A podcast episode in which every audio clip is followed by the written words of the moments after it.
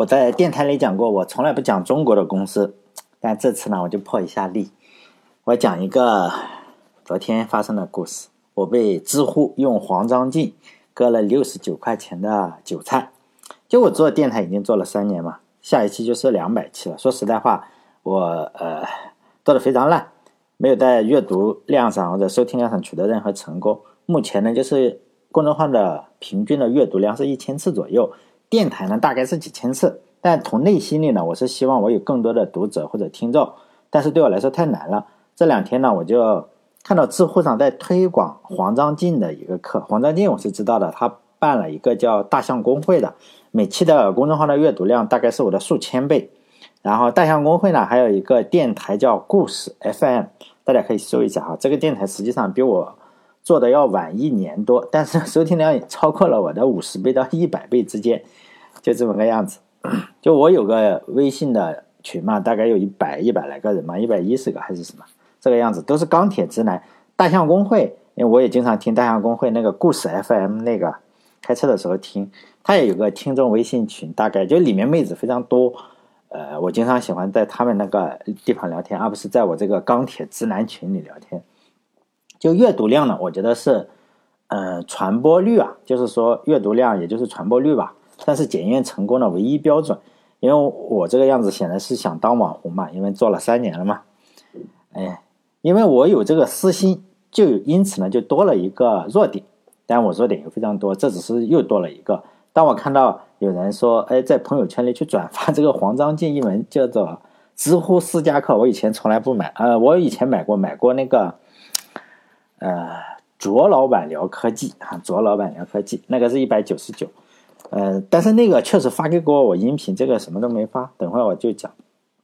就是转发了一个这个课嘛，名字叫“成为内内容高手”，黄章进教你生产高传播内容，然后我就买了嘛，因为我这个人很出名，因此我就希望我的电台能够有更多的收听嘛，而不是现在这个样子啊，不死不活的哈。我就通过微信给知乎付了六十九块钱，这个地方我是在公众号里写了，有个截图可以看到，这个我也不是 P 的哈，就截图，然后呢，然后就没有了，知乎的私家课就收了我六十九块钱，然后呢。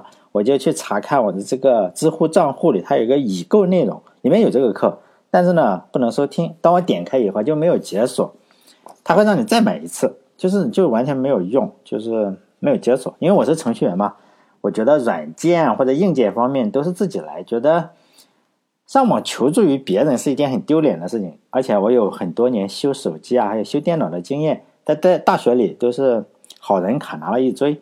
天天去女生宿舍啊，帮人家修电脑，无非修电脑就是重启软件啊，再不行就重启电脑，最后不行了就拆开机箱，然后插一下内存。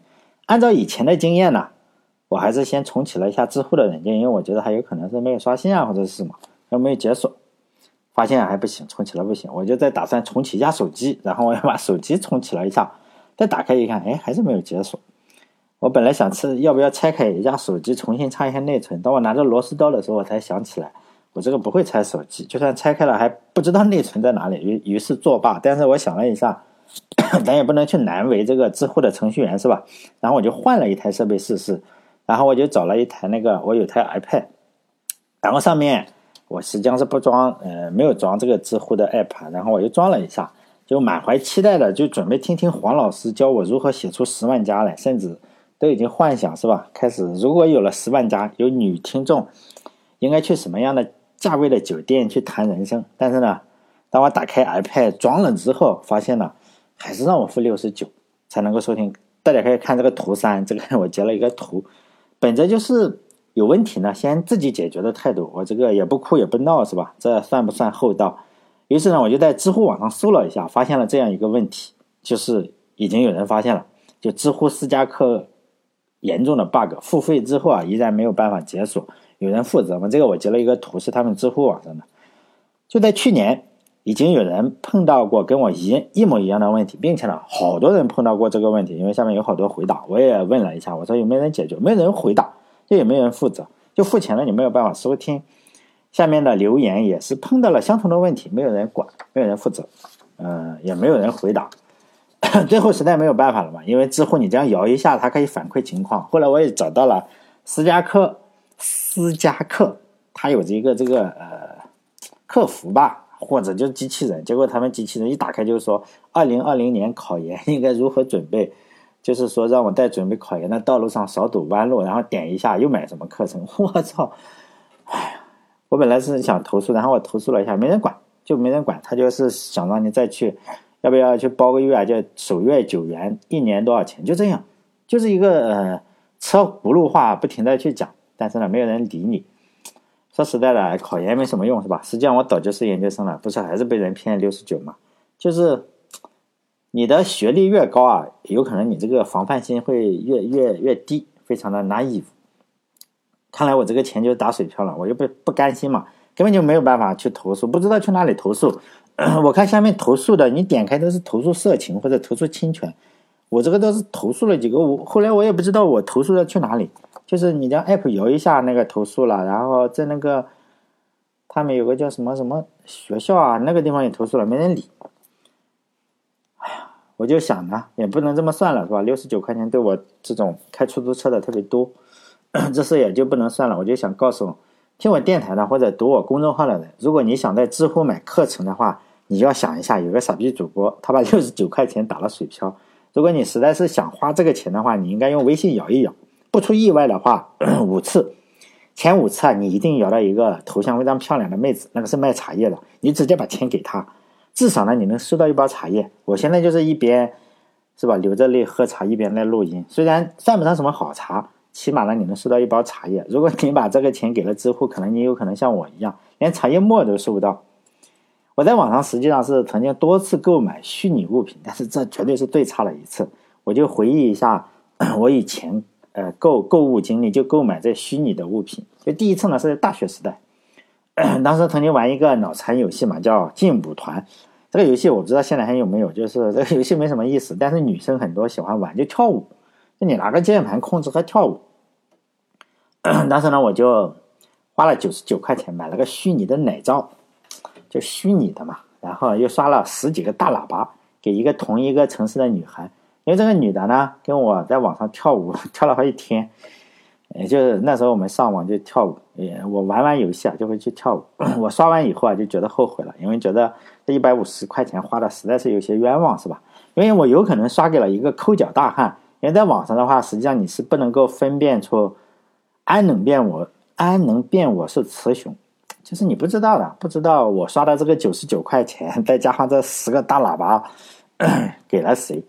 但当时还是比较流行留电话号码发短信嘛，因为那时候还没有微信，我就给他留了我这个电话号码，就是也没有打算去真的联系嘛，在网上是吧？那个年代，结果几天之后，哎，有个陌生的号码就打过来，我以前以为是卖保险的，或者是打错了是吧？结果这个女生就到我学校了，说哎来找我，我一听哇，赶紧出去是吧？我就请她在学校外面的这个山西面馆，山西面馆吃了一碗七块钱的，加了牛肉的。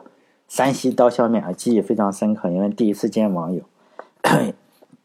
因为我听说过，现在包括现在有有有有些女生，就是你给她一点酱牛肉，她就会哎，她就会当你女朋友这个样子，真的是有这样的人。吃饭的时候呢，哎，他就告诉我说：“哎呀，你你送给我的这个虚拟奶罩并不好看。”我当时就差点冒火了，就像是 呃《权力的游戏》上的龙要喷火了，要准备烧死他。但是呢，我脑脑子里还是有个绅士嘛，因为我比较绅士，告诉他不要慌，要淡定，是吧？就我就说，那你喜欢什么样子？你这个不喜欢不好看怎么办？我就再买给你。结果这个妹子就把这个衣服的扣子解开了，告诉我她喜欢这种，她这种颜色是吧？粉色的。后来我们就成了亲密无间的好炮友嘛。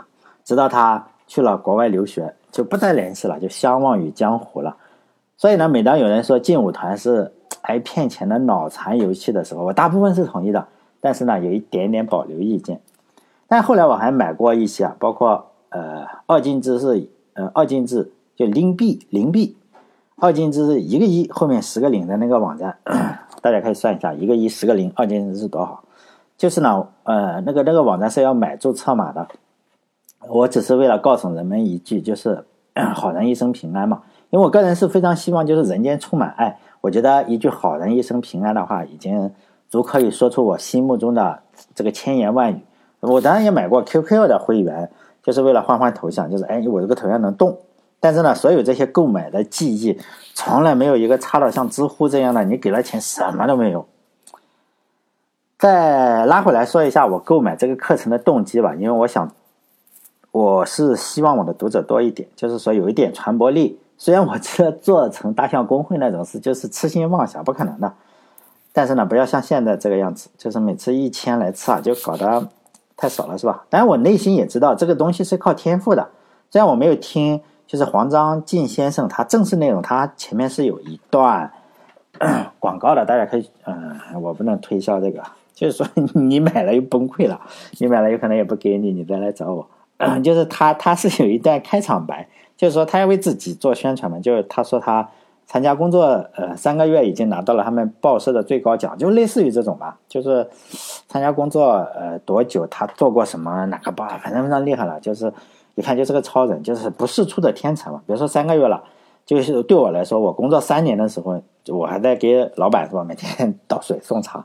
帮同事收快递啊、按摩什么的，但是我知道，所以呢，我本身是知道，我就算花了这六十九块钱，也不可能写出十万加的文章，因为做了一百九十九期电台的话，最高的阅读量不过两千次，应该是没有超过两千次的，是不可能说像大跃进一样一下子从呃一千两百次，比如说一下子到十万次，这是不可能的，我也从来没有做这个梦。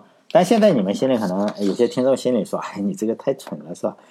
东哥实在太蠢了，竟然相信买这个课程就会学会写文章，呃，这一点我应该老实的去坦诚嘛，承认一下，就是说，这是我割韭菜还是自己自己心里有点贪心嘛？我确实也想从就是黄章进啊，就是这种，呃，顶级流量嘛，包括黄章进啊，或者是迷蒙啊，迷蒙虽然大家口碑不是很好，但是我仍然认为他的传播力是非常强大的，就学一点东西，因为我认为他们。能够做到这个样子，肯定是有自己的一些方法论嘛。也许他们在课程中是不会讲，呃，我我我我假设他们不会讲所有的真话，比如说，呃，他们只要说一点技巧嘛，比如说说了百分之二十的实话，百分之二十的真话在课程里讲了，其他的都是吹牛，没有关系。我只需要学会一点点，也许能能让我这个电台或者公众号不会是每期一千次，不会说一千多次变成。比如说变成一千五百次也好，就这个样子，哎，这有百分之五十的增长是吧？而且我觉得六十九块钱也不是特别特别的多，呃，如果因为我现在被封了是吧？广告不能够做广告，大概就是说，如果做广告的话，大概就是一又三分之一次这个电台的收入嘛，就就可以有七十块钱，就是一点三三三三三是吧？无限无限循环小数。就现在，因为广告封了，大概可能比较久一点，大概做个三期，我觉得也应该能够收入个六十九块钱。如果以后广告不知道什么时候解封的话，就我权衡了一下，我觉得，哎，这六十九块钱可以冒险，是吧？我认为这个风险是什么呢？就是说，这个黄黄先生可能一点干货都没有讲，但是没想到 知乎收了钱之后直接不给听。但这期是临时加的嘛，不算数，不算是这个两百期，我所以我也没有加编号，不加编号的就是吹牛的。这两百期的时候，我还是继续讲，只要是我电台前面有数字的话，就是说继续讲古老的软件的故事，所以传播力应该不是很高。啊，我内心是有这个想法，呃，能够接受的。我这个肯定是传播力不够高，但是托知乎的知乎的福，我考虑了一下，为什么我这个电台做的如此凄惨，我还在坚持做呢？其实这是一个哲学问题嘛，因为包括后台 QQ 后台，还有呃。微信的公众号它有一个后台，还有微信群，包括我有我有三个地方都都可以联系到我。当然我去的相对比较少了，现在因为都是钢铁直男，我实际上 我实际上不太喜欢跟男的去交流。哎，就是说吹牛也没什么意思，还不如，所以我经常去 大将公会他们出的那个故事 FM 里去看的，相对还多一点。就微信群里 对我来说，他们就会有三种观点，就一种是围观嘛。但这种人是最多的，就观众或者听众啊，哈，就是说你做什么都可以啊，就是说你你做了，我可能会听听；如果你不做了，呃，我就去听其他人嘛。因为做电台的有现在成本也非常低，你有个手机就可以了。但这些人属于观众。第二种呢是希望我坚持做电台的，就是说，也许你坚持一下会柳暗花明啊，这个样子。第三种就是说，哎呀，别做了是吧？放弃吧，你看着你太可怜了，看着比较难受。但我来讲讲我是如何看待这件事情的。显然，我肯花六十九块钱去买，就是教我如何去写文章的这个课，显然是我想做的更好一点。但现实当然很骨感，这个没有什么关系哈。就有人认为这是悲剧嘛，当然我个人不是这样认为的，我认为这是比比悲剧要高级、更高级的。我认为我做电台这件事情本身就是喜剧。可能有人会说：“哎，你太扯淡了，是吧？” 我最喜欢看喜剧。他认为像大块头有大智慧那种才是喜剧。其实我想说的话，那这种喜剧啊，应该算是贺岁片或者是大团圆片。不管怎么说了，就是一年一次的这种片子嘛，就是最终结局一定是好的。如果我们把电影史上最卖座的前一千部拿出来分类的话，我认为九百部都是这种大团圆片。像漫威的电影，我看前十部中有四部是他的，是吧？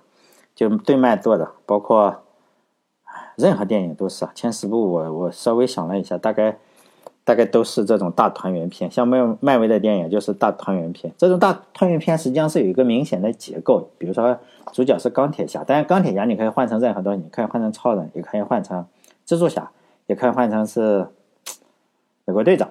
就是说主角都是非常厉害的，但中间有挫折，比如说钢铁侠是跟美国队长产生了矛盾，而且反派也非常强大，反派有好几个是吧？有这个打响指的，有那个。机器人就是他造出来的那个机器人叫什么东西我都忘记了，因为他非常强大，包括朋友之间分裂，就是他们的人生会陷入低谷嘛。但是在最后，不管怎么样也好，包括用蚁人又造了什么新的科技，然后怎么穿越回去把这个是吧？灭霸头给砍了，这个样先先砍手再砍头，比较残酷。呃，不管是什么样子了，有神奇宝石也好，还是反派，当然还有一种一种死法，就是反派。叽里咕噜的在那里说话，本来有一一一万秒的时间，一万个小时的时间可以把他杀了，结果他话太多，然后呢，你最终死了是吧？就是哎，我要证明我多厉害是吧？然后实际上死了，所以不能话太多，不能找这种做电台的，做做这个做电台的时实际上适合做反派嘛，因为话多嘛，话多的话 死了会比较痛苦。最终呢，实际上这种呃，美国队长也好，还是。任何这种东西，啊，最终他们都会取得胜利嘛？贺岁片呢，或者呃，或者叫大团圆片，就是我不知道应该给它起个什么名字。呃，现实中也没有没有说，呃，有一个名字叫这种，我就认为是贺岁片吧，因为它每年出一个啊，不只是冯小刚出，因为显然像《速度与激情》也算是贺岁片嘛，因为一年一个，你看特别崩溃。你看了第一集跟看第五集一样，看不看的都是都是这个样子。但这种呢，就是说，最终呢，好人一定得到好报，走向人生的巅峰嘛。这种电影啊也好，还是这种文章也好，还是这种书，还有这种公众号，包括这种电台也好，是占市场的百分之九十吧。但还有一种就是悲剧了，就是第一种就是我说的大团圆片哈，第二种是悲剧。悲剧就是喜欢悲剧的人并不多，像《霸王别姬》这种就是悲剧。呃，这里的霸王就是说，并不是指这个。霸王洗发水就成龙做了个霸王洗发水，实际上我再多说一句，霸王洗发水实际上没什么用处，因为我抱着侥幸的心理，包括像买课一样，我抱着侥幸心理用了一年多，实际上头越来越亮了。别看我做媒体，呃，我差这个黄章进先生十万八千里嘛，但是论头发的这个量，我已经跟他差不多了，就是。房贷啊，车贷还没有还完，但是头发已经先还完了。再回来说这个，呃，不说这个霸王洗发水，这个成龙拍的广告，就回来说这个霸王项羽，这哥们是非常厉害的哈，非常牛逼。所以呢，他所有的风光无限。比如说有有一个戏剧叫《霸王夜宴》，呃，能想到吧？夜宴晚上的这个，嗯，好像冯小刚也拍过一个叫夜宴的。我们可以想象一下，里面的女的肯定都非常漂亮，应该像章子怡啊或者周迅那么漂亮。但咱也没有见过，呃，项羽的老婆们长得什么样子，应该都比较漂亮。咱们姑且算成章子怡级别的。但是呢，像《霸王夜宴》这种非常奢华、非常伟大，让每一个男人都追求的场景，他为什么要渲染这个呢？就是说，它造成反差嘛。最终呢，他是为了突出悲剧，就是你看你多么厉害。最终呢，呃，实际上项羽是自杀了嘛，在乌江旁边自杀，他是为了突出。呃，这个悲剧，然后做铺垫嘛，这种就算是悲剧。但是悲剧实际上没有多少人喜欢看。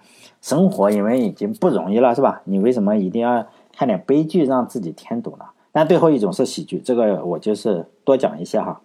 喜剧呢，实际上几乎所有人都不喜欢看真正的喜剧，为什么呢？因为我先来定义一下喜剧，大家也许就明白了。我认为喜剧啊，跟团圆剧，就是我前面所说的那种大团圆剧，漫威的就属于大团圆剧，有巨大的区别嘛。大家喜欢看的是团圆剧，呃，喜剧呢就是一个呃，我定义一下，就是说一个平凡无奇的人碰到了他无法逾越的障碍，但是呢，他永远不放弃的过程。这三点是缺一不可的。首先呢，第一个就是一个平凡无奇的人，是吧？这个样子，平凡无奇的人是什么？就是平凡的人嘛。比如说送外卖的小哥，他手里却没有这个蜘蛛丝。如果你有蜘蛛丝，你就不是平凡无奇的人，你就蜘蛛侠。虽然都是送外卖，还有被老板骂的员工。这个员工呢，呃，你你可能越生气啊，本来就很胖，然后越生气越像一个发面馒头，但绝对不会像呃变成绿巨人那个样子，然后把老板一顿打，那个不可能的，因为还是要养家糊口。这个员工可能被骂了，被骂了之后怎么样子？他可能就在心里骂一下，然后脸上还是要强颜欢笑去哄一下老板。就说呢，平凡无奇的人，你不能说是呃绿巨人，没有绿巨人，也没有。手里有这个 蜘蛛丝的蜘蛛侠，因为这个操蛋的真实世界啊是没有超级英雄的，所以呢，我们每个人都喜欢看超级英雄，就这个心态，我认为是这个样子。因为没有，所以我们才喜欢看。因为你天天看，甚至你就可以看到镜子中的你自己，你就特别的讨厌一个平凡无奇的人，就是镜子中的那个自己。一个平凡无奇的人碰到他无法逾越的障碍，但是呢，他永不放弃的过程。讲完了这个平凡无奇呢？再来讲第二点，就是碰到了他无法逾越的障碍。这个无法逾越的障碍，可能像我我这样的人，就是说，但我不只做电台，我还开出租车。可能像我这个样子，做电台怎么也做不起来，就是你没有办法去逾越这个障碍。也可能像我们都知道，每年高考的时候都会报告 报告报道一些什么叫高考钉子户，比如说我连续考了二十五年，每个月花 每年花五个月来复习。就是考了二十五年高考，差一点就上了清华，差哪一点呢？人家清华的录取分可能是六百六十九分，然后你考了六十，他考了六十六点九分，就这个样子。他再考二十五年，他考到就是白发苍苍了，很可能还是考不上。就这个样子，他没有办法去逾越这个障碍。还有一种就是买彩票的，他没有办法去中五百万，那就是他没有办法逾越的障碍。他可能投进去了几万，然后每天像个数学家一样拿着一根钢笔啊。然后蘸着口水来研究这个彩票的数字，都快成数学家了。实际上他还是几万块钱投进去，然后中了好几百块钱，就这个样子。也有人就是说平凡无奇的人，无法逾越的障碍，就是他觉得自己是个中国的巴菲特嘛，啊，天天研究股票，什么 K 线图、三角图，甚至中国的阴阳八卦呀，包括星座，还有外国的微积分都学会了，怎么去算算这个股票，呃，还政策也分析。这个我这个 QQ 群里有好几个都是这种。他无法逾越的障碍就是为什么每次跌，是吧？总是能跌到他，这个没有办法去呃逾越。当然还有可能他没有办法逾越的障碍，就是他爱上了一个不可能的姑娘嘛，然后自己成了什么？成了个舔狗，舌头进化成一米长，见到姑娘伸出舌头来，跟狗一样。但是呢，姑娘就是不理他，好人卡发发，天天发给他好人卡。以前我在电台里是做了两期隆重介绍我那个 QQ 群里的一只舔狗叫红薯，它无法逾越的障碍是什么？就是不喜欢他的那个女孩嘛，那个名字叫三三零的姑娘，就是还是这句话嘛，一个平凡无奇的人。第一个是一个平凡无奇的人，第二点就是碰到了他无法逾越的障碍，第三呢最重要了，但是他永远不放弃的过程。第三点呢，就是他永远不不会放弃。否则的话，如果他放弃了，比如说一个平凡的人碰到了他无法逾越的障碍，他放弃了，这就是个悲剧，知道吗？这是一个普通的悲剧，没有没有什么特别震撼人心的。对我来说，就像项羽自杀了，你就自杀了，没有。但是喜剧的伟大之处在于，喜剧不会让项羽自杀，喜剧呢应该是项羽没有自杀，而是带着老婆孩子游泳，用蛙泳游过了乌江。到了江东，见了父老乡亲，然后又杀了回来，然后呢又被打败了，然后他又游回去了，然后他只要不放弃，然后被多打败几次，这就成了喜剧，屡败屡战，屡战屡败，一定最后是败才是喜剧。如果项羽最后成功了，比如说他打了三次啊，最后过来是吧，把我老刘家打败了，那什么那就大团圆剧，跟这个漫威这种级别的是一样，没有什么意思。大家当然都喜欢看这种大团圆剧啊，就是你看看他 项羽是吧，受了那么多的苦，然后最终发现赢了，是不是？嗯，那个大家都会喜欢看这种，这种我把它呃，有可能就是很多人误认为这是喜剧，或者这也可以叫喜剧，但是我倾向于认为它是大团圆剧。包括我们那个群里的红薯嘛，我就说他也没有放弃，到现在他永远他还处于一个永不放弃的过程。就是那个三三零呢，最后找了个男朋友，然后还怀孕了，是吧？怀孕以后怎么样？那个男男的跑了嘛，然后红薯又去陪着去做流产的流产的手术。但我们群里的人都认为他可能有机会了。实际上做完流产手术以后，那个男的又回来了，是吧？然后这个三三零那个姑娘又跟那个男的复合了，然后红薯还是什么？是舔狗，这是悲剧吗？实际上是不是悲剧？因为红薯每次出现在我们群里，就是大家快乐的来源。你怎么说它是悲剧呢？因为他做到了喜剧的三点：一个平凡无奇的人，他大概就是平凡无奇的人，他碰到了他无法呃逾越的障碍，就是他永远追不上的那个姑娘。但是呢，他永远不放弃的过程。因为爱情这个东西是有温度的，比如说你到了四十度才会热的脱衣服嘛。但是红薯每一天是秋天。那个那个男的可能见到这个女孩是夏天，夏天一样火热，但是红薯是秋天或者冬天，一天八度。比如说人家四十度，它八度，它想靠五天的热量来积累出一个四十度来，五乘以八嘛，是吧？但这是不可能的。也正是因为这种不可能造成的反差，才会显得特别的喜剧。但你说红薯可笑吗？实际上我觉得一点都不可笑。虽然这是个喜剧，但是它不可笑。因为我做电台啊，包括很多人买彩票，包括红薯追三三零啊，呃，很多股神是吧？中国的巴菲特就是这样一个平凡无奇的人，然后他到了他无法逾越的障碍，但是呢，他永远不会去放弃，这就是我喜剧的一生啊。所以呢，当我看到有个机会啊，也许我可以红一下，或者我能够写出稳定高产的这个稳定高产，并且传播。量比较大的这个机会是吧？然后我就果断的拿出来六十九块钱，准备学习一下如何写文章。最后你得到效果是什么？这就这就喜剧啊！喜剧的效果应该，呃，如果是团圆剧的效果是哇，应该是达到了十万加，但实际上不是。最后得到的效果就是我并不是跟着黄章进先生学会了写文章，甚至没有被他被没有被他误导。而是知乎只是收了钱，然后呢，黄章进的音频也没有发给我，因为没法解锁嘛。这期间饱含的对人生的讽刺和感伤，就已经是深于一切语言，一切啼笑，是吧？这就是围城的最后一句，真的是这个样子。有时候你你你想一下，这个人生啊就是这样，喜剧的人生，每我们每个人都是在做喜剧的人生，都是。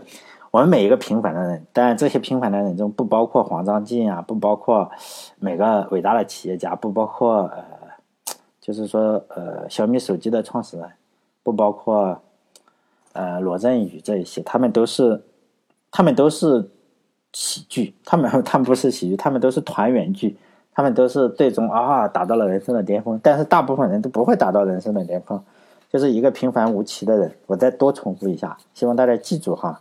因为你记住了这句话，因为大部分人，你就不会过得特别苦。这句话是我用四十年的时间想起来、总结出来的，就是呢，一个平凡无奇的人，然后你碰到了你无法逾越的障碍，但是呢，你却永不放弃的过程，在外人来看非常可笑，但是这就是我们大部分的人生就是这个样子。好了，这一期就是为中国的知乎做这么一期啊，当然这个是多加的哈。下一期呢，我当然还是继续讲两百期嘛，继续讲软件的故事。好了，这一期就到这里。哎呀，没什么希望了，现在也不能点广告了，是吧？再见。